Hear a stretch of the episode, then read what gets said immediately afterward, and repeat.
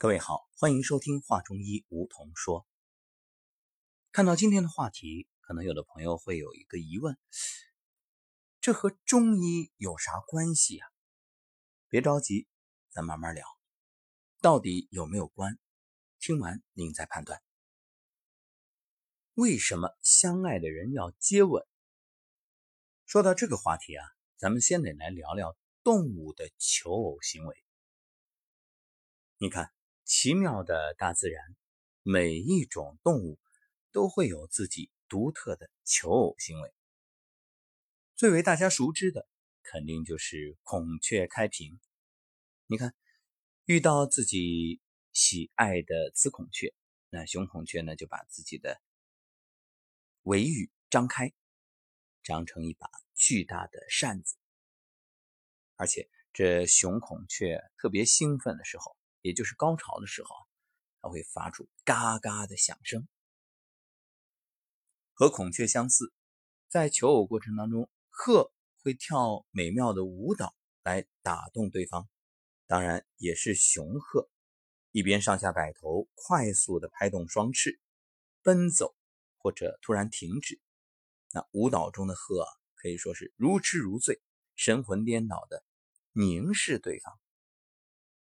那么。与这种优雅的展示不同，还有很多动物是通过打斗来赢得自己心爱的对方的芳心，比如像大熊猫、大象、骆驼，还有这个猩猩等等等等。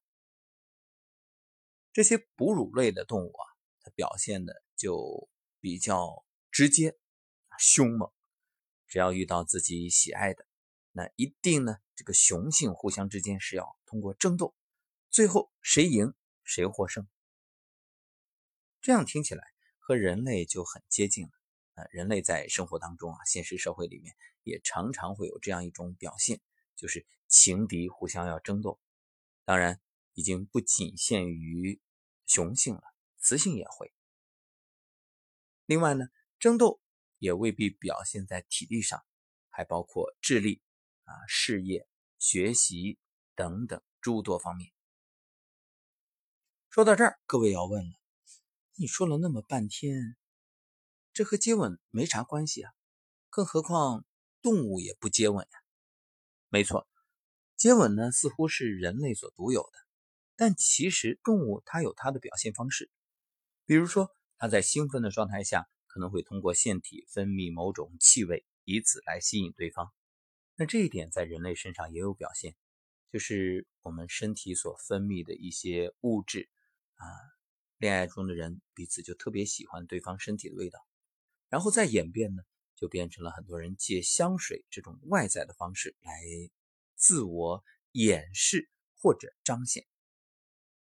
那么我们来看一看，无论是动物还是人，为什么要有这些表现？为什么要打斗？为什么要展现自己的美？为什么要分泌气味？其实归根结底，这一切都是造物主的巧妙安排，都是大自然的道在起着调控作用。是什么呀？为了繁衍生息，优胜劣汰。你看打斗，肯定雄性是强者获胜，这强者的基因也是最强大的，所以和雌性相结合，它在培育的后一代。以此能保证自己的种族不仅是繁衍，而且更重要的就是能够是优秀的种群。至于展现自己的羽毛啊，或者分泌一些气味啊，也是用这个来表明：你看，我是健康的，我是美丽的，我的基因是强大的、优秀的。对呀，没有好的身体，它不可能有好的羽毛。就像人一样，你。肺主皮毛，肺不好，你的皮肤肯定就有问题。呃，看上种种的状况，而肺呢又与大肠相表里，所以肺的问题源于大肠。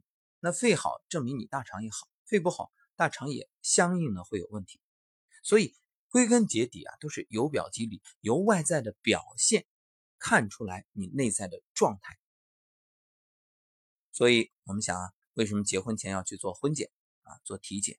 其实也是为了证明你没有病，但是现在的婚检很多都是流于形式，更何况真正到了谈婚论嫁这一步，除非是有重大疾病之前隐瞒了对方，否则的话，一般查出什么问题，大家也都会，呃，不太计较。所以这就意味着，我们最好在彼此相遇的初级阶段，就能够做一个正确的判断，判断对方身体是健康。那怎么判断呢？你不能说一相亲，或者说刚接触就说，哎，你把体检报告给我看一下，这显然不现实，也有悖常情。所以，接吻就是一种很好的检测手段。哎，有人会说了。你看，多美好的事情，多浪漫的行为，被你说的好像有什么居心似的。不是有居心，它是一种潜意识的行为，不是由你主观控制的。这就是那千百年来流传下来的一种习性，已经根深蒂固，浸透在我们的血液中。为什么接吻能够判断对方的身体状态呢？其实答案很简单，想想看。我们的口腔，它不仅会分泌液体，还会分泌气味，而这个液体和气味，它都和你内脏健康状况有关。为什么你会有口气啊？你以为吃个口香糖啊，喷喷口喷，刷个牙就能解决？是能解决，那只是表面现象。其实要想深层次的去消除这个口气，还是要解决它的源头是什么呢？就是你。胃里面的状态呀，很多人的口气所反映出来的就是胃热。一句话，胃里面的平衡被打破。你看，为什么我们课堂上会学舌诊？因为舌为心之苗，而且舌我们在看的时候，它是分为看舌质，还有舌色、舌形啊，以及这个舌苔等等等等。那我们就以舌质和舌苔这两个做一个。例子啊，舌质反映的是什么？舌质反映的是脏腑的虚实，有凹陷的，那就代表你虚，脏腑有虚症；那有凸起的，就代表脏腑有实症。还有舌苔，舌苔表明的就是你的五脏有没有遭受六淫的侵蚀。六淫，风寒暑湿燥火。我们举个例子啊，如果是这个舌苔。厚，同时是白色，那就代表你身体里面有寒。那如果是厚，但是是黄色呢，那就代表有热呀。这一寒一热，马上就能看出来。所以我们说啊，这接吻是最能够辨明对方的身体状态，而且也是一种不易觉察啊，就是一切都在悄悄的进行当中。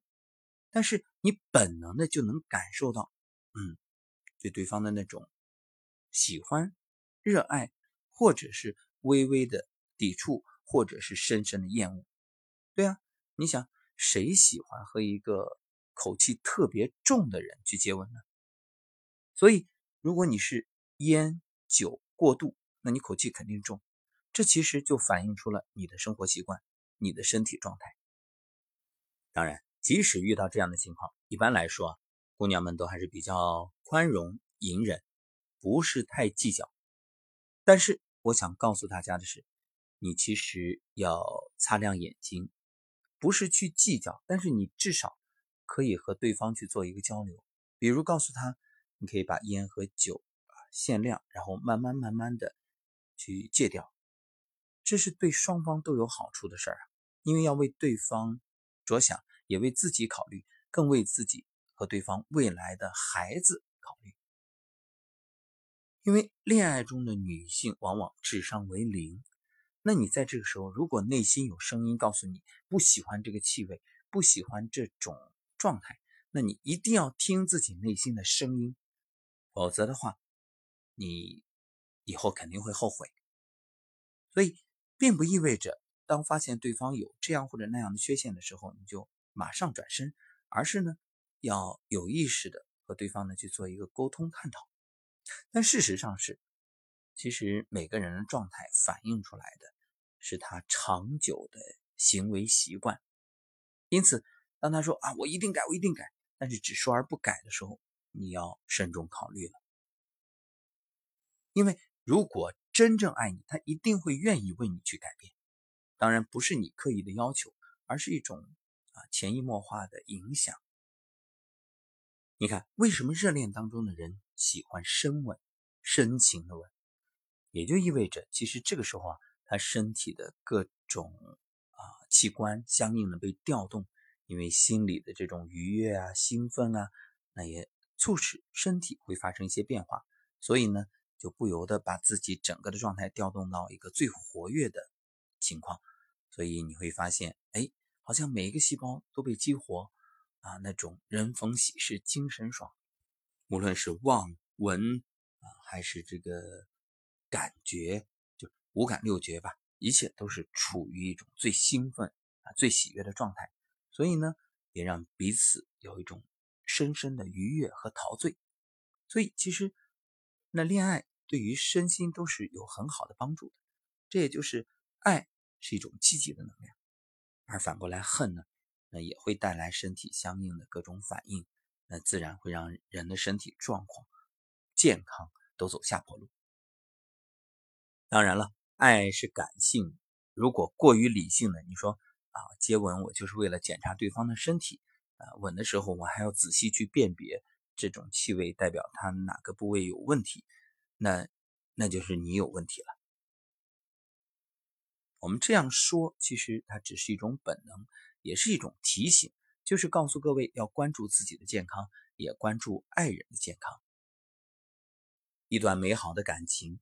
不仅会让人奋发向上，也会让人的身体越来越健康。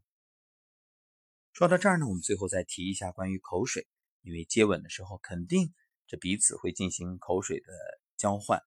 其实口水当中啊，它是不同的，比如有咸有唾啊，很多人就混为一谈。其实咸是咸，唾是唾。那咸呢，它比较淡。那这个咸就是垂涎三尺的咸啊，它主要是润泽口腔。那五脏化液，其中脾为咸，就是说咸为脾之液。这咸啊，它是脾水，也是脾气的外在表现，产生于舌头的两侧。所以大家想想，我们常说这个望梅止渴，就这个意思啊。那因为你一望梅，或者说一想这个梅子，想那个酸啊，因为丝。与脾有关，这么一想，脾就动了，脾一动，它就分泌了，哎，就是口水。那唾是什么呢？唾就是唾液，五脏化液，肾为唾，就是说，这水液它是经过肾加工变成唾。一般来说，唾呢比较稠，比较黏，它主要的作用是帮助消化食物，因为里面含有几十种的消化酶。咸与唾。合二为一，就被人们称为口水。这样一想，大家就明白了。你看，这肾为先天之本，脾为后天之本，先天之本与后天之本，哎，在口腔内的结合，这就是我们有助于健康，也是对生命有益的物质。所以人们才会以垂涎三尺来形容啊，遇到美味的食物，包括。遇到自己心爱的姑娘或者小伙，你看为什么？因为动心了呀。然后这肾也动了，脾也动了，哎，所以说啊，食色性也。你看食对美食动心的时候，那脾它就开始有了状态，有了反应，所以你就有了弦。而对异性动心的时候，那就动了肾。啊，动了肾气，所以这时候呢，它就产生了唾。这唾和咸一合起来，变成了口水，也就是我们所谓的这个垂涎三尺的那种感受吧。所以也就不难理解，为什么说这个爱情可以让人永葆青春，可以让人呈现年轻态啊。即使是耄耋老人，如果重新再遇到爱情的话，那也会焕发青春，因为动了肾气啊。但是有一点，就是你首先肾气要足，肾气不足的人，你会发现对什么都提不起兴趣包括爱情也没兴趣，因为巧妇难为无米之炊，它调动不起来呀。所以养生重要吗？重要，养生养心都重要。所以我们想说的是，相爱的人会深情相拥并亲吻，而亲吻的时候，你的身体也在发生着有益的变化。所以最后特别想提醒各位的是，每天唤醒大家，让大家养生，就是让你能够时刻保持一种年轻态、健康态。与其用口喷、用口香糖去掩饰。那不如让自己好好的养护身体，时刻呈现一种年轻态、健康态。用恋爱时自我装扮的镜头、激情去养生，何愁身体不健康？好，感谢收听本期《话中医》。